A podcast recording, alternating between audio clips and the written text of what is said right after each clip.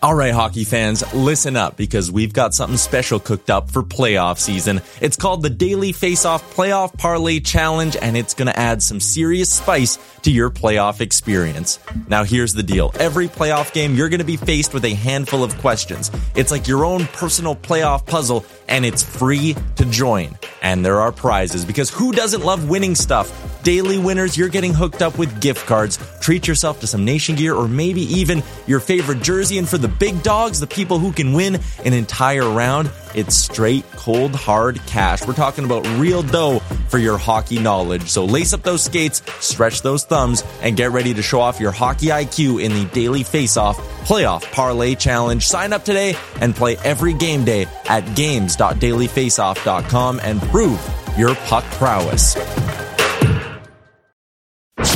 You're listening to Dropping the Gloves with former NHL All Star John Scott, a member of the Nation Network of podcasts and delivered by DoorDash.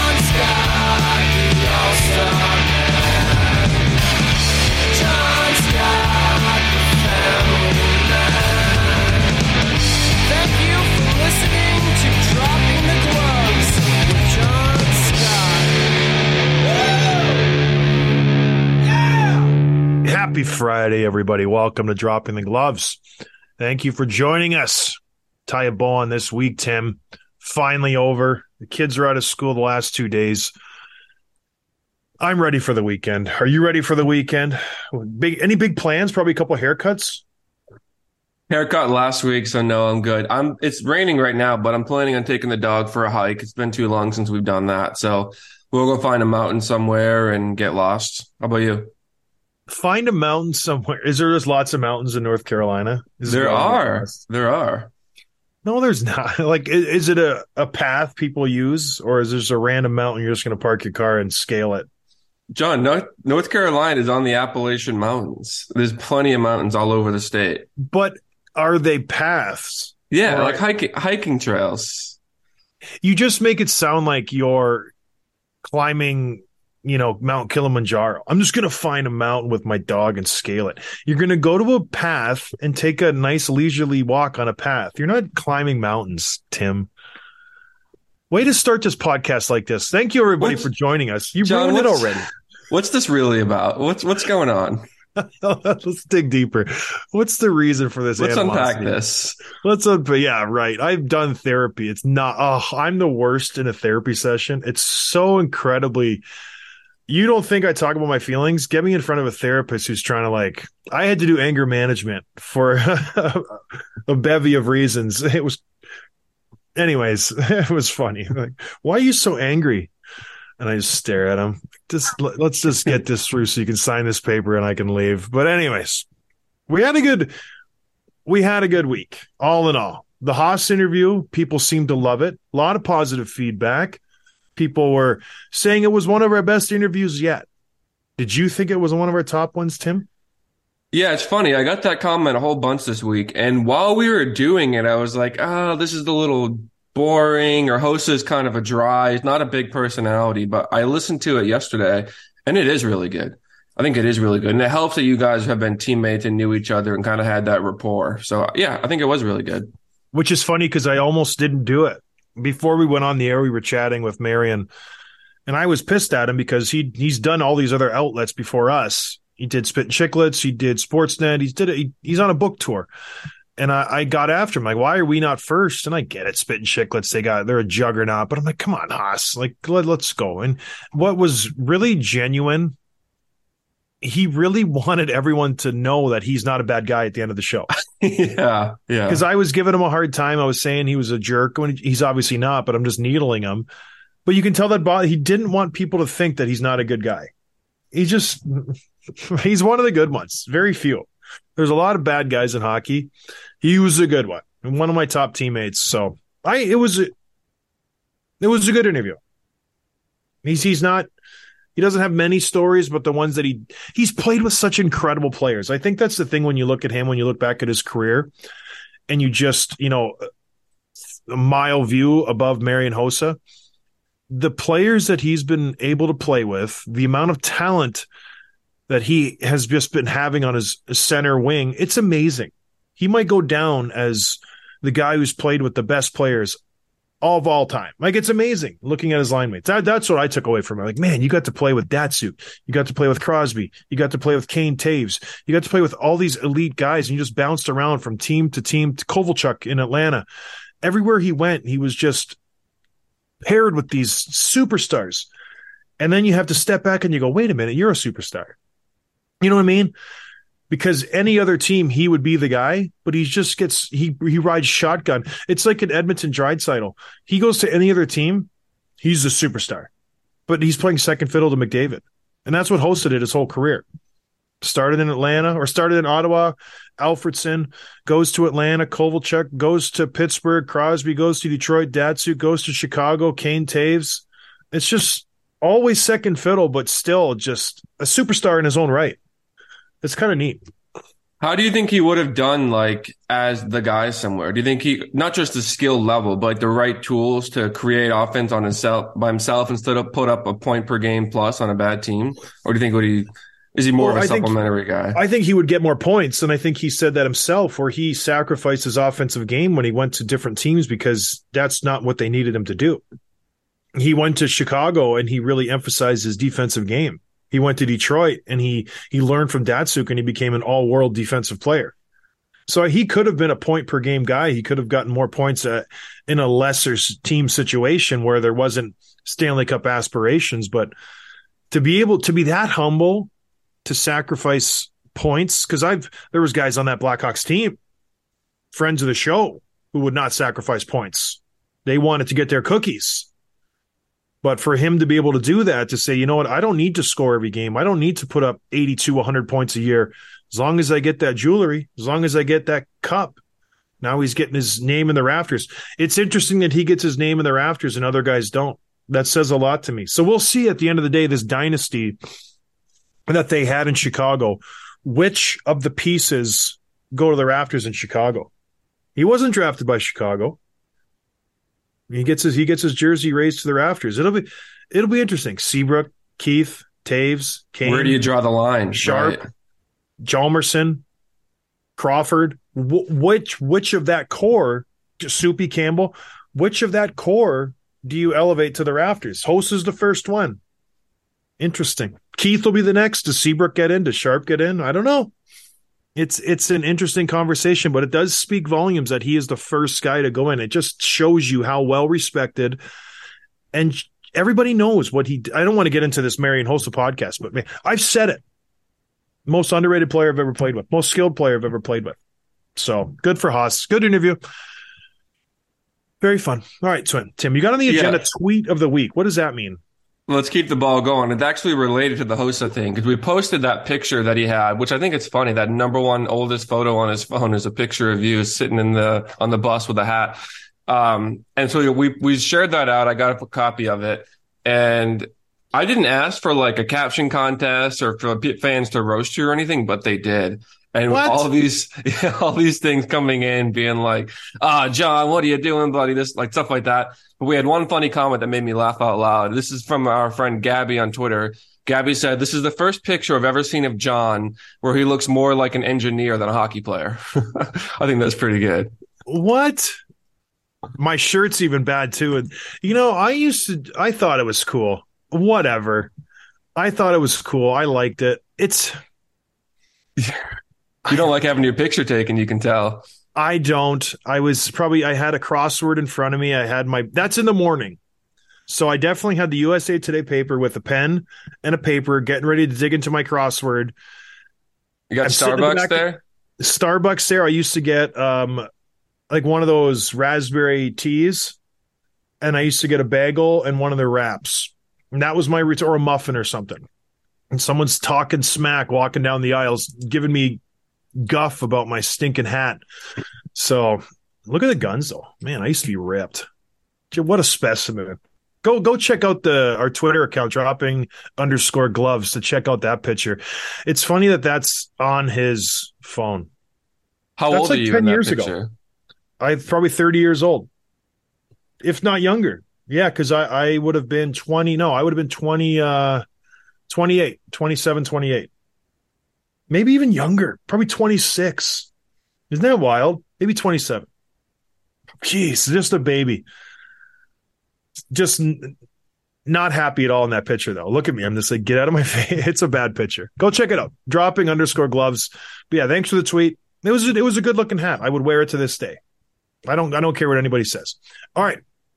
We're gonna do another league roundup. Tim, you had a fun fun idea. We're gonna do a numbers version of the show today on dropping the gloves.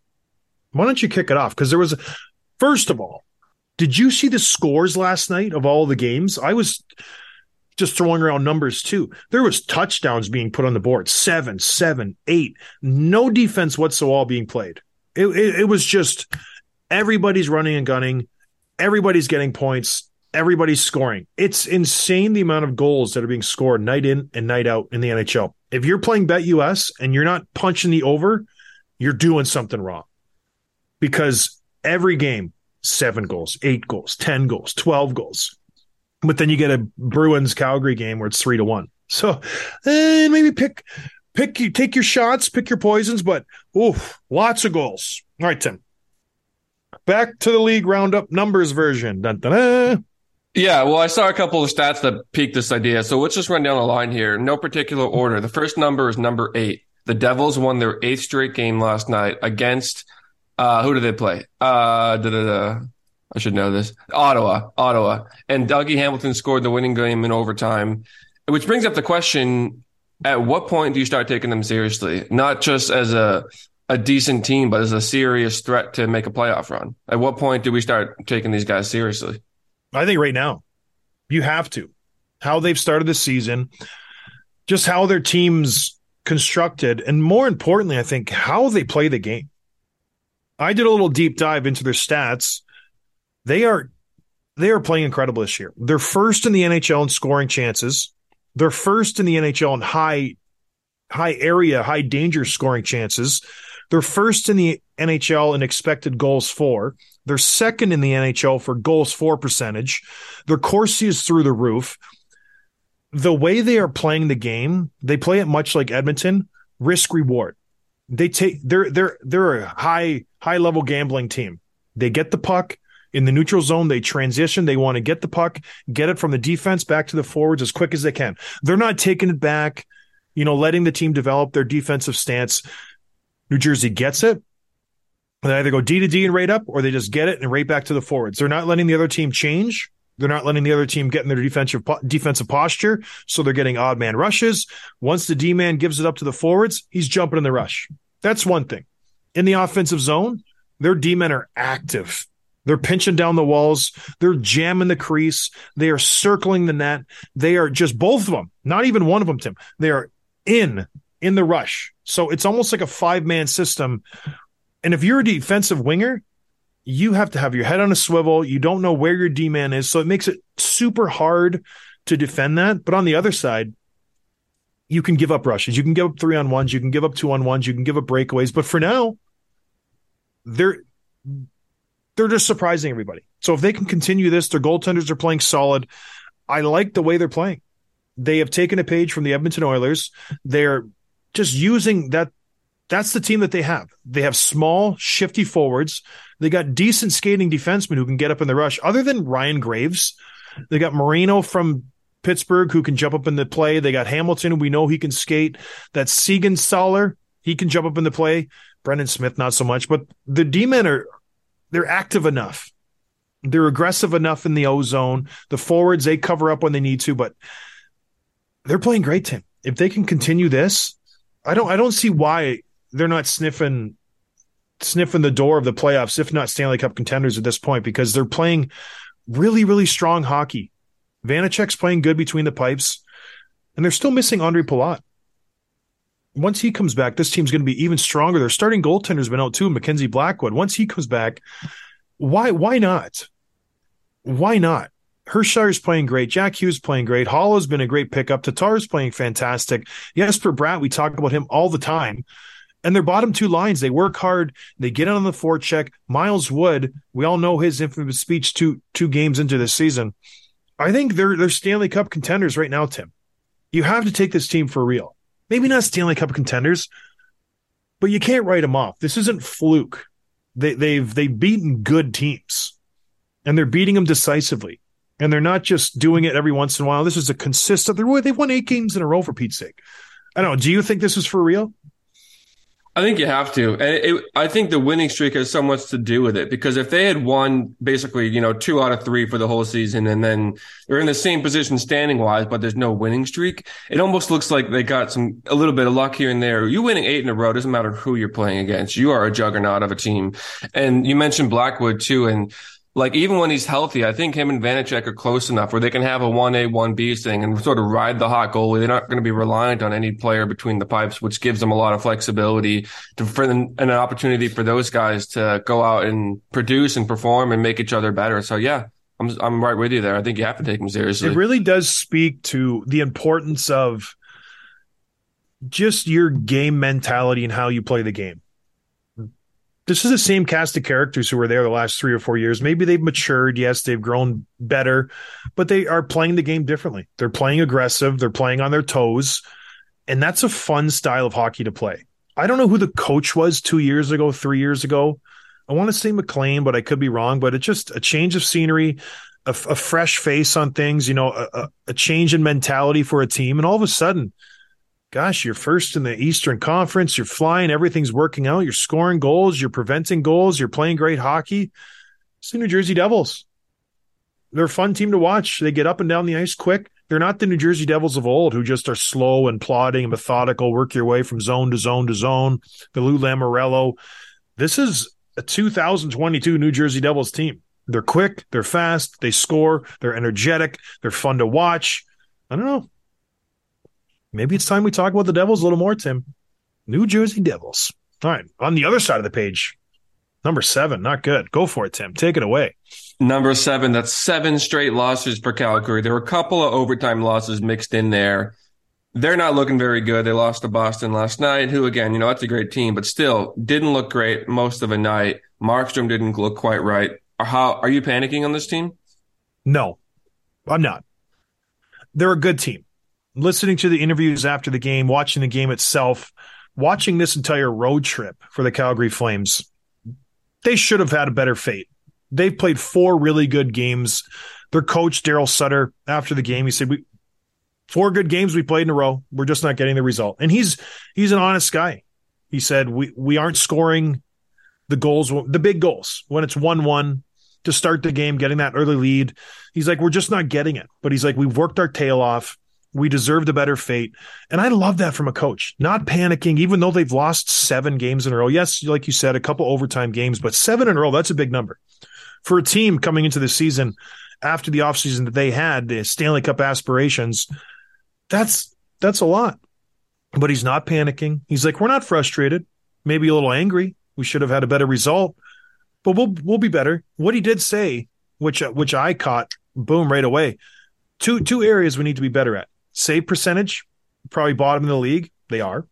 Shooting percentage. He said we're probably bottom in the league, second worst. They have an 8% shooting percentage, which is atrocious, which means you throw 100 pucks on the net, you're only scoring eight of them. That's really, really bad. I think I had 8% shooting percentage in my NHL career. Now, I'm, I'm not trying to make it about me, but just a reference. it's, it's not good. And their goaltenders last year, who they were both lights out they were shining stars of this team. Markstrom couldn't help but get a shutout every other game. Their save percentage, Vladar's 881, Markstrom is 893.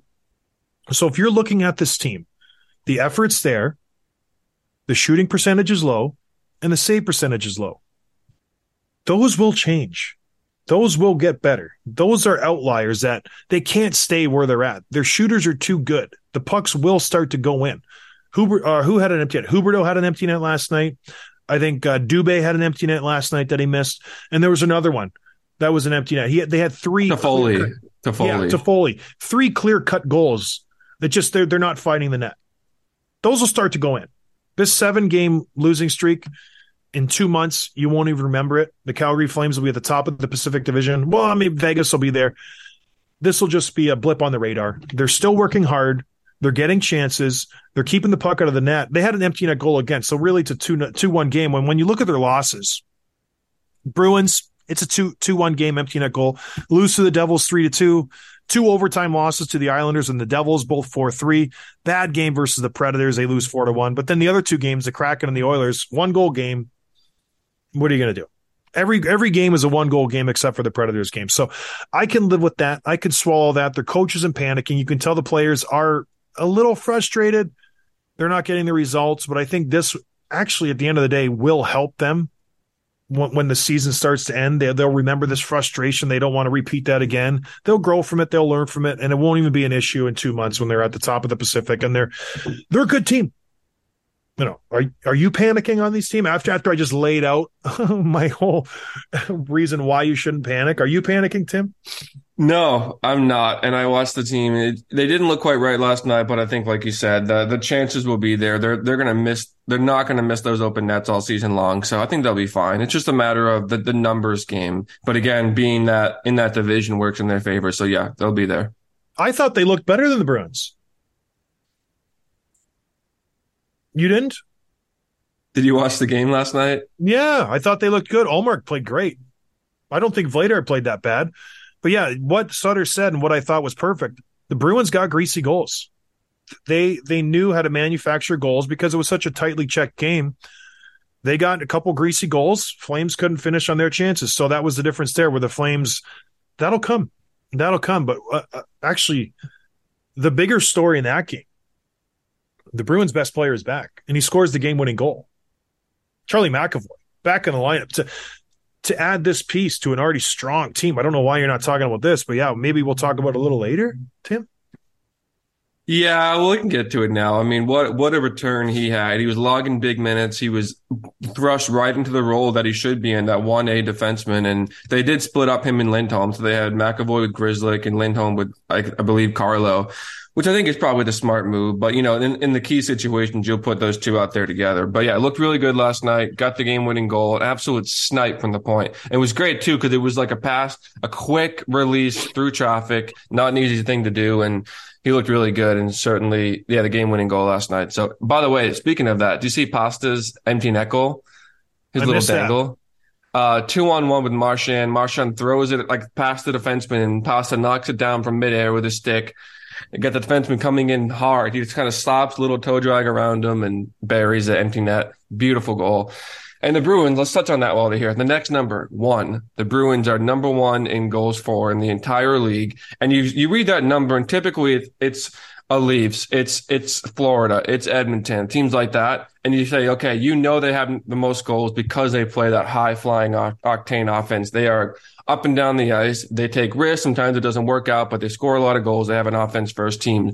The Bruins are not the case with that. They're number two in goals against in the entire league, meaning the two second fewest. So they're dominant at both ends of the ice, which is something that you rarely ever see. Um, just really good start for those guys. And Yeah, then, them and them and the Knights. I'm telling you, yeah, they're both killing it on both ends of the ice. If they met in the Stanley Cup Finals, that'd be fun because That would be both fun. they excel at both things. But yeah, speaking of the Knights, homecoming, revenge game. Jack Eichel finally fully healthy. Last year when he came back, he was still working out the kinks, maybe not comfortable yet with his repaired surgically fused back, maybe not giving it 100%. Well, he was giving it he was giving it and more this week when he came back to Buffalo. Throws in a hat trick on my Bruins. Good game. But boy, did did Eichel look good. Sabres. What do Sabres. What? What I say? Patrick Bruins. Yeah. Oh, sorry. Good game Sorry. for him. But what did you think of this? What did you think of his celebrations after the goals? How good does that have to feel if you're Jack Eichel? Because he was getting booed relentlessly. He had his comments last year about Buffalo. You know, this is the the fullest this crowd has ever been. What did you think of the, of his performance? Well, he was asked about those comments yesterday before the game, and he basically said, "You know, I was I think I was a little emotional last time, and I was a little bit surprised by the reaction that I got, and and I think I think like you said, not just the injury, but last time he was here, it was an emotional game for him. This time, new season, clean slate, he's healthy, and he's he's not thinking." With his heart, he's thinking with his brain and his skill, and I loved it. And I, I like, I like, and he was in, because he said all along, like the fans have always been a, a, huge part of, you know, his experience with the game. He loves the fans. And so he's not really shoving it in their faces. I didn't really take it as like a, a disrespectful thing or anything like that, but he scores the goal. He's waving goodbye. I think it's playful. And I like that. You, you got a little bit of energy. You got the attitude. Mm. Jack Eichel's had that since, since BU days. And so I think it was great. I think it was all in good fun and nature. And I don't think he's trying to shove it down anyone's throat or anything like that. And, yeah, good for him and good for the Knights. They're a dangerous team. I agree. I enjoyed it. For for as much as I didn't like the Jack Eichel drama, it was well documented here on this show. I like that. I thought it was fun. He's giving it to the fans. It's it's good for hockey. He's doing it in a in a wholesome way, saying, "You know what? I'm here. Bring it. I just buried a hat trick on you guys, and we're we're leaving with a seven four win." So yeah, the Vegas Golden Knights. It, we talk about trades. We talk about trading high end players. Usually, the team that gets the best player wins that trade. But the, this trade will be years away from deciding the winner of it because there was so many pieces involved, draft picks, so many question marks regarding Eichel's health. But gosh, one year, one year post trade, Eichel's playing pretty well. He he is he's a, he's a good hockey player. He really is. So good for him. Good for good for the Vegas Golden Knights. Moving on, Tim. Oh no. Oh no. We're not going to do this one. Yikes. All right. The number is seven. Seven what? You might ask. Seven goals allowed by Jack Campbell last night. And it's not just an aberration. In 10 starts this season, he's had two games where he's allowed in less than three goals.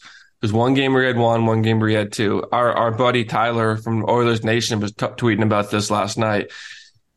It's a problem. It's a problem, and they're both. And, and actually, someone else tweeted this too. I think last year, Koskinen and Mike Smith both had like better goals saved above expected average than Jack Campbell, and it seemed we were hoping that the Edmonton finally had their answer between the pipes, but that's not looking that way. What do you, what's your take on all this? The Oilers fans are they're roasting Jack Campbell. Oilers Twitter is just blowing up. How long until Jack Campbell's on waivers? Can we trade Jack Campbell? Can we make a trade for a top four defenseman? Can we trade Foegele, Yamamoto, Bouchard, Puljujarvi? What do you think of Jack Campbell at this point? He's had two good games in a month. Breaking: Jack Campbell sucks. So it's they're ten days into a four-year contract. It's crazy. It's not great. It is not great. we thought they they hit the jackpot getting Jack Campbell this offseason. They they got him. They re-signed Kane. They got uh, Kulak to re-up with the Oilers. Oh, everything has gone wrong this year for the Oilers. They're they're a bad team. They are a bad defensive team. And yes, people point out McDavid's effort on the Carolina Hurricanes' first goal at the end of the first period last night that kind of started the downward spiral of their game where they lost where they lose seven to two. It I don't blame McDavid. I don't blame the high end guys. I blame the GM for putting this team together. It's a bad defensive team, top to bottom. They're, they're just bad defensively. There's not one guy who I can say, okay, we have a defensive zone faceoff. I want you to go in, win the draw, and get off the ice. Every team I've been on, I've had a player like that. Every single team, whether it's a Kyle Chipchura, whether it's um, an Antoine Vermette, whether it's a Dave Bolland. Manny Malhotra used to do that, win a face yeah. off and get off. He would go on with the first line, win the draw, and then you'd be gone. And the other, Kelly, the other yeah. yeah, the other team's coach would have to figure out, okay, do I put on my defensive guys or do I match it with my my high end forwards? Because you know they're changing when they go up the ice. You win the draw and you clear the zone. Who does Edmonton have that can do that? Nobody. And that's just a not a main part of the problem, but that is a part of the problem. They don't have a good defensive team. And I looked at their numbers and it's absolutely amazing. Amazing the disparity by the top end guys and the lower end guys. Well, let's stick on Jack Campbell. What happens with him? He's got four more, three more years in this contract, $5 million. If he continues to play that, like this, is he going to get bought out at year's end? Or are they locked in with this guy? You you're locked in. You have to be. You have to give him a chance to show you what he can do. You can't. It, it makes me think of uh, Martin Jones in San Jose. The expect the difference being that. Well, actually, the earlier years of Martin Jones's contract, the Sharks were a good team, And so he, the expectation was there. So maybe that's a fair comparison. But over time, I think he'll he'll shake this loose. He's not this bad. I think I think most people can agree on that. He's not seven goals a night. He's not two good starts out of ten bad. But he's not. Is he the answer? I don't know. Does he give him a? Is he better than some of the other options they have at their disposal? I don't know. I, th- I think He is probably. having what else do you he's do? having he's having a historically bad start to a Yeah. season. He averages around 2.5 goals against average. He's almost at 4. He's 393. He's almost at 4. His save percentage uh, averages out around 9.2. He's 8.8. Oh, it's ugly. It's absolutely ugly. He's getting wins right now because Edmonton scores a boatload of goals. But boy, and then people got after me, I think two weeks ago, and I was saying he's having a bad start, and they're like, he's five and two.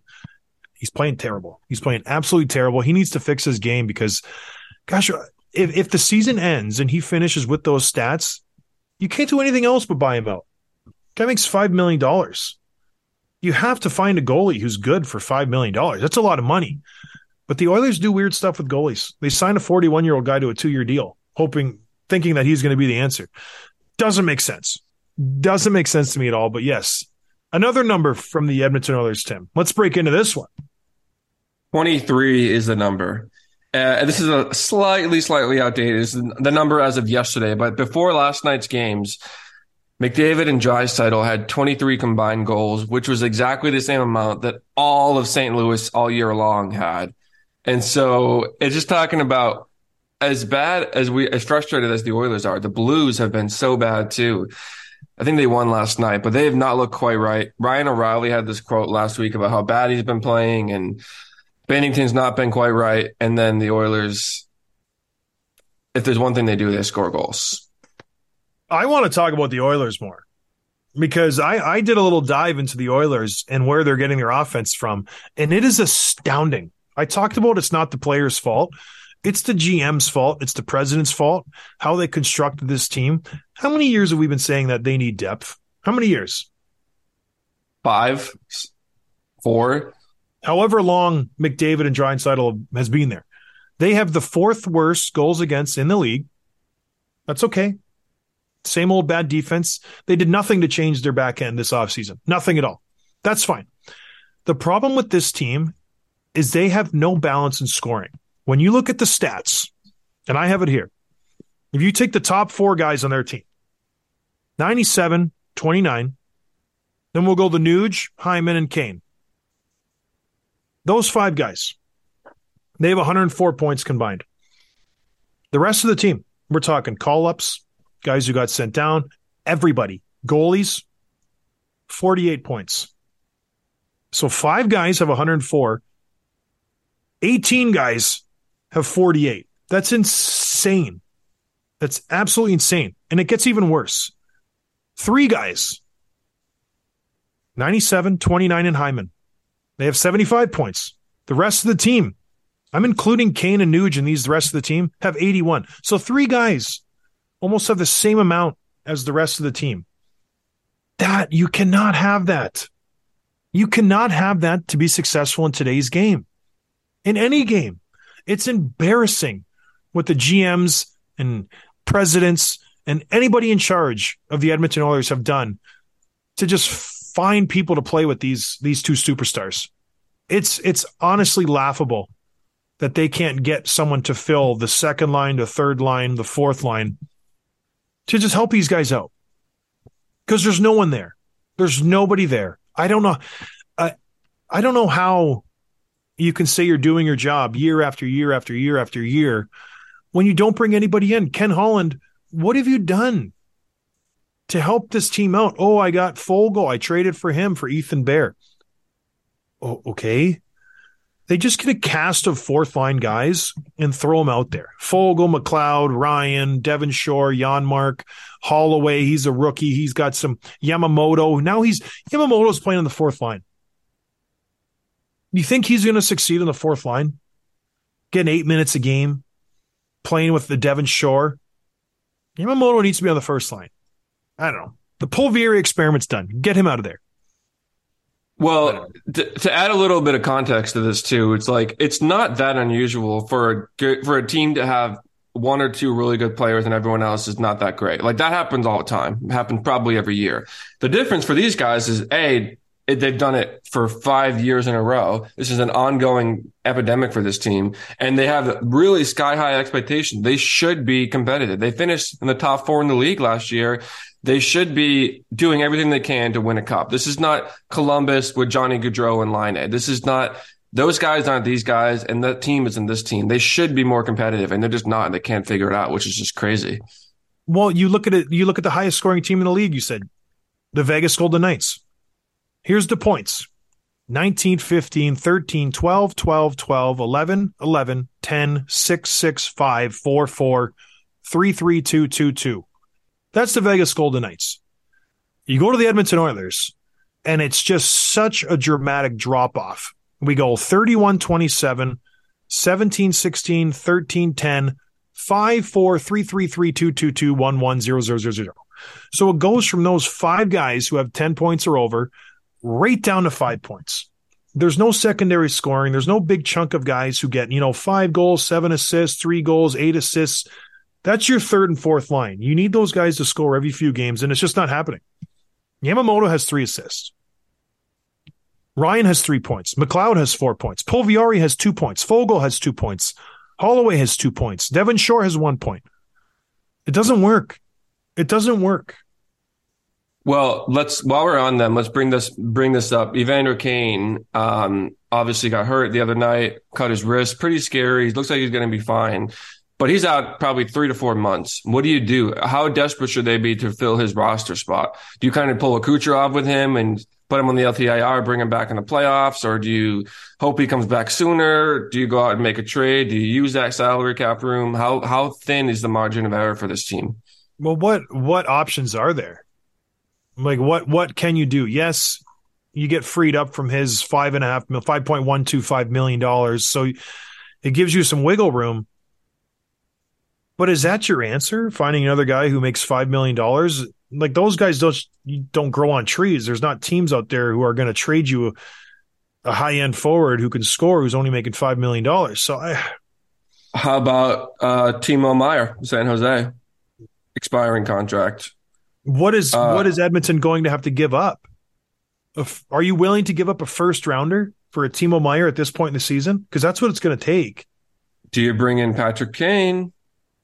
Again, know. it's so early, and I, yeah, that would be great. But do you have the assets to do that?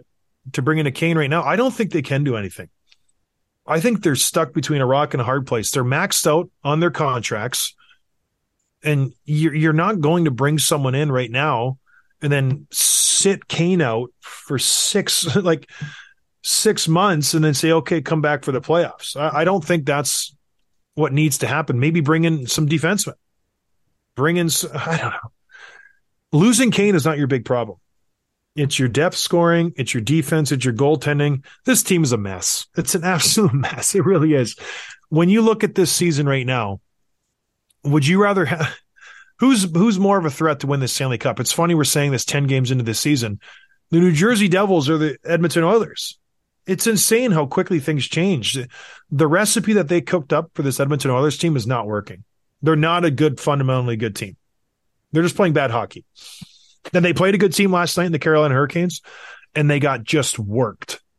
It was apparent who was the better team, and the Oilers lost every facet of that game.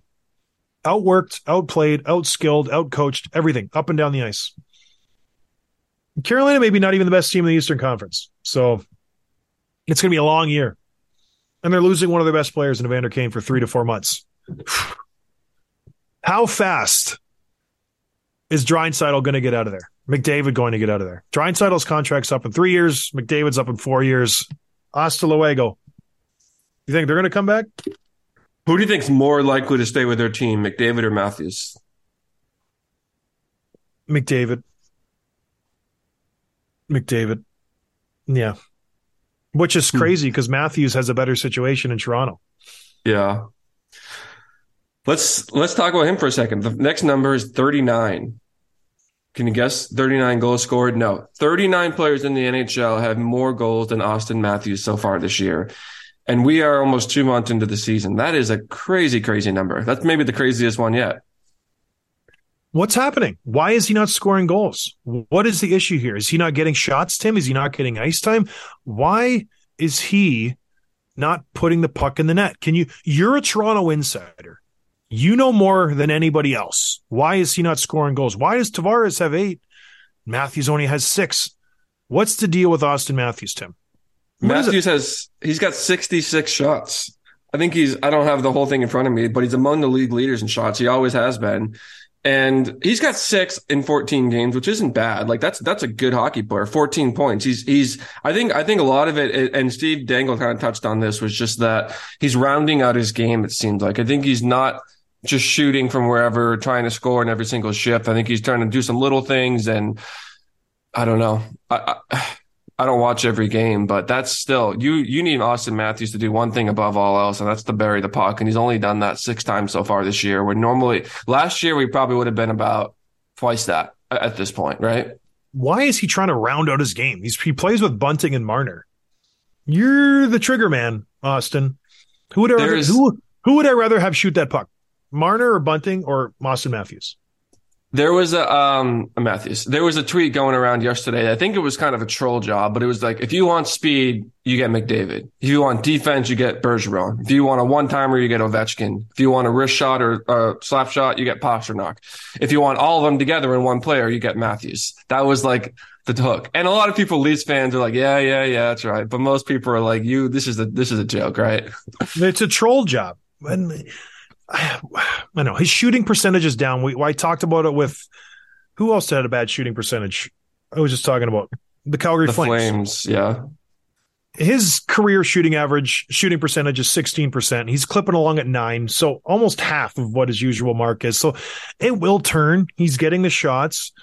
But why change your game? If what you're saying is true, he's trying to be a facilitator, he's trying to find his line mates.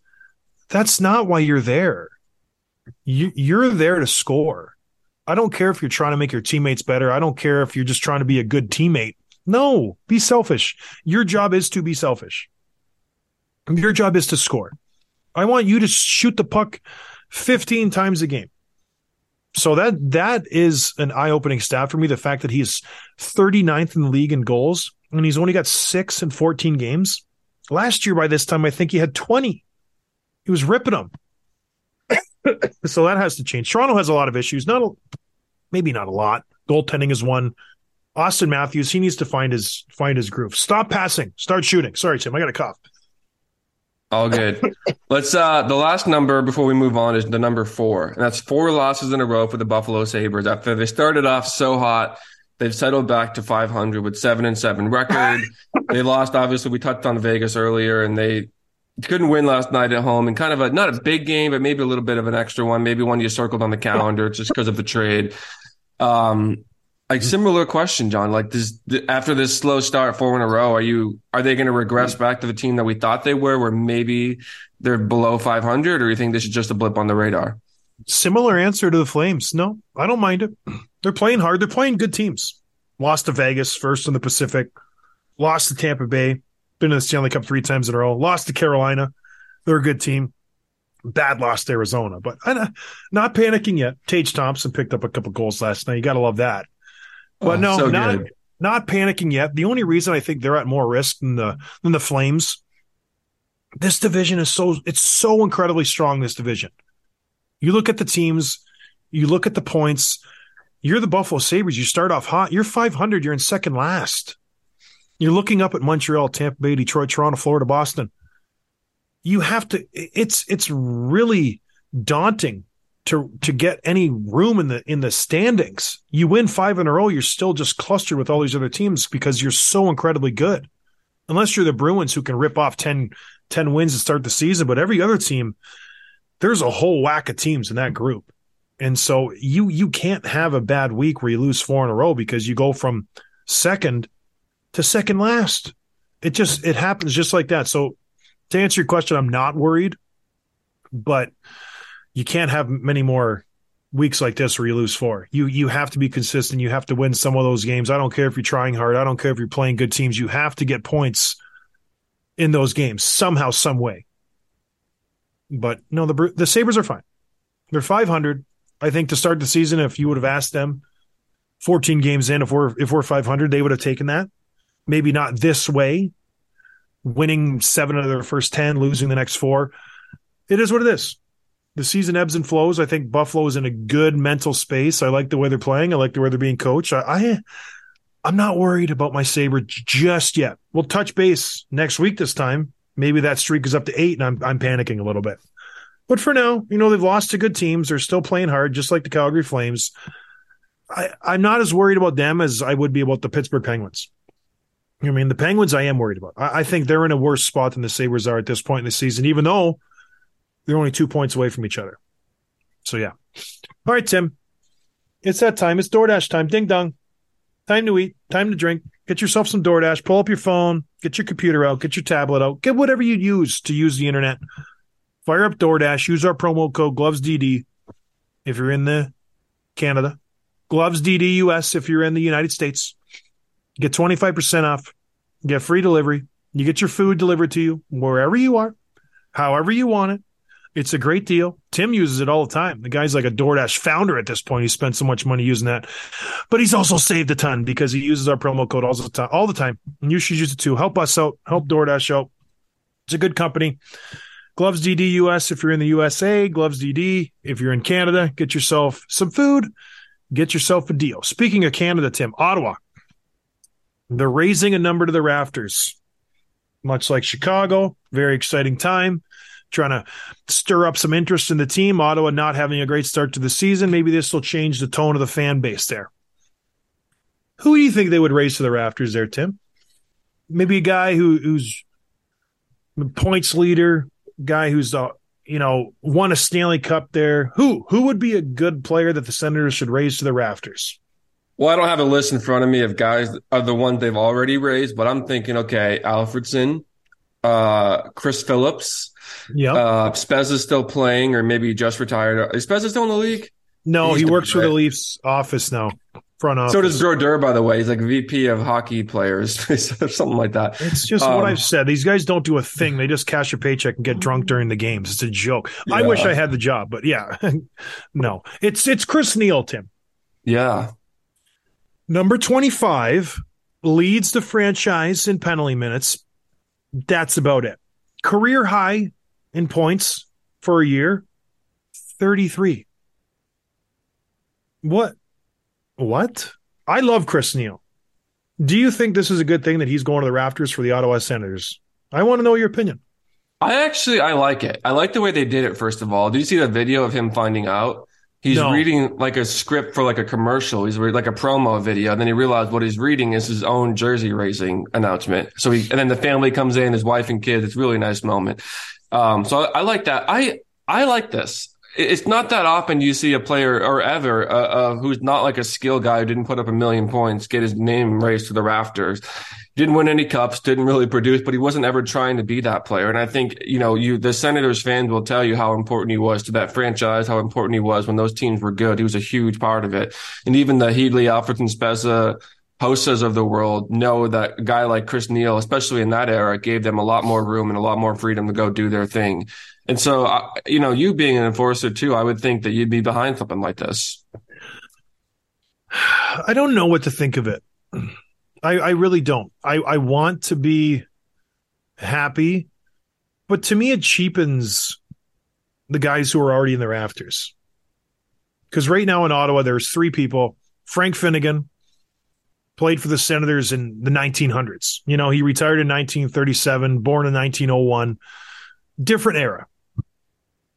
Then there's the aforementioned Alfredsson and Chris Phillips, guys who pretty much were the founding fathers fathers of the new Ottawa Senators. Alfredsson, everyone knows his accomplishments. Chris Phillips were, was, I think, their first draft pick for their expansion team. I think, but I could be wrong. But he was there for a, a ton. All star caliber defenseman. Maybe even he, he should be debated if he belongs in the rafters. But what does this do for the franchise long term? Just say, you know, 50 years down the road, 100 years down the road, the NHL is still kicking around you look up in the rafters, who doesn't get in now? Right? If this guy played a thousand games for your team, heart and soul of the team, why? I I, don't- I just don't know. Uh, I don't know. I, I get why they're doing it. They're a young franchise. They haven't had much success since they start. When when did they come back in the league? Two nineteen something, but I don't know. I don't know. George Laraque even had the same sentiment. He said, I love Chris Neil, but I don't understand this move. And I feel the same way. I just don't get it. Never So Cup. I don't know. One of the comparisons was being made about Ken Daneyko, who played a whole bunch of games. He Daneyko. 20 Daneyko. Um, retired in 03, so kind of before my time, but he played all the, his entire NHL career with the New Jersey Devils. Never a skill guy. He was a defenseman. His career high in points was 21 back in 1990. He was a, definitely a role player, gritty defenseman, and his name is Jersey is retired and, and up in the rafters for the Devils. And so I, I think that's a fair comparison of a guy who wasn't there to score points, but played a huge part in the in the success of that team. And the difference being, of course, that he won a cup. But still, I think that's a fair comparison. You won more than one cup. You won three. So uh, it is a good comparison. I think when you look back at those teams, Ken Daneyko was an integral part of their success. He was a shutdown defenseman. He logged a lot of minutes. Chris Neil has been a fourth line guy his whole career, maybe third line. Oh yeah, I, I don't know. I don't know. I don't know how to answer this because I, I am, I am Chris Neil in a way. He, he played my position, my my style. He was better at it than I was. I was tougher. He was better hockey player. But it's just, I don't know. Does he belong? He's getting his jersey retired. It's rarefied air. That's a big thing, especially with Hossa going up in Chicago. That's a big thing. Like you're going to be there forever. You can't have that taken away. I just, I, I don't, I don't know. I don't think he, I don't think he deserves that. He deserves a lot. He deserves a lot, not that. Maybe a statue in front, not a jersey in the rafters. So, in your mind, that jersey, the jersey's a, a a greater glory than a statue. Mm-hmm. Statues you can take down. Jerseys are there forever. I think so. Yeah. Okay. Dustin Brown's got a statue for Pete's sake in front of LA. I know.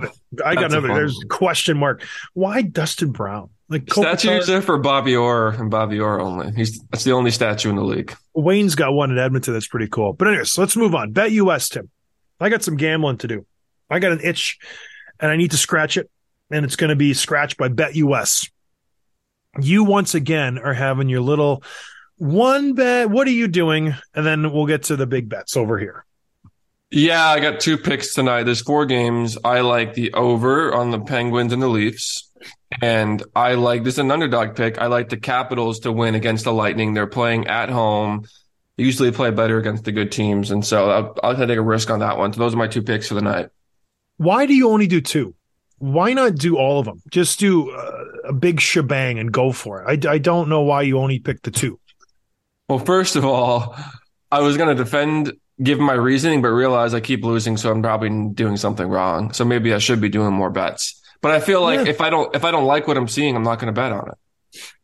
All right, I agree. I'm going all four. I think there's four winnable games tonight. I've been playing the spread lately, and it's been working out for me. The goal and a half. It seems like what they're doing is they're giving a team a goal and a half. Lately, the games have been fairly close when they're comparable teams. So I'm going to continue in that trade. We got Pittsburgh and Toronto. Toronto's favored by a goal and a half. Pittsburgh has been scuttled. They've been bad. Even with the goal and a half margin, I'm taking the Leafs. Tampa Bay, Washington. Washington's getting a goal and a half. Tampa Bay, they're good. I think Washington's better. I'm taking Washington with the goal and a half margin. I like that. San Jose, Dallas. Dallas is getting a goal and a half. I think Dallas is a vastly superior team to San Jose. I think they're going to win by two. Taking Dallas. Minnesota versus Seattle. Minnesota's getting a goal and a half. Excuse me, Seattle's getting a goal and a half, and I think Seattle's a better team. I'm going to take the Seattle Kraken for the first time in my life to win this game. And I'm going over for all four games. 25 goals. What's that? Six goals a game. One game gets seven. That's a no brainer the way they've been scoring goals this year, Tim. And then I'm going to parlay it all. It's going to be an epic win. I'm going to win all five of these. with the parlay for six, and you're not going to hear from me for a month and a half because I'm going to be at the Cayman Islands celebrating my win, all because of Bet US. So check it out, Bet US. Get in on the action now. You get 125% deposit bonus. So just do it. It's fun. I love it. Tim, do you love it even though you're losing? I love it. I love it because every day is a new day, and every day is Oh. a chance to start a new winning streak. And I- yes, There's e- eternal optimism. I absolutely love that. All right, couple more quick hits. Arizona. Can we just stick a fork in this team? Are they done? Finally, they're they're taking this vote now. So they, the city council recently convened and they they voted. The city councilman did to see if they would approve a new arena in Tempe. They they turned it down. They said no, resounding no. We're not doing this. But what they did do is they said, well, we'll push it back to our, the Tempe residents. We're going to have a referendum. So in, I think they're doing it in May. All the residents of Tempe will vote on this issue if they want the Arizona Coyotes to build an arena in Tempe. So the people will have a say because there's going to be a lot of tax dollars that will be spent to build this arena. It's not just like the owner of the Arizona Coyotes is going to front it and that's it. No, there will be hundreds of millions of dollars that will come from public funds to build this arena. So the, the people are going to have their say. I love it. I love it. If it gets voted down, Tim, can we finally say we can move this team? That's it. The charade is over, Gary. Move them out of Arizona. The people don't want them there. The players don't want to be there.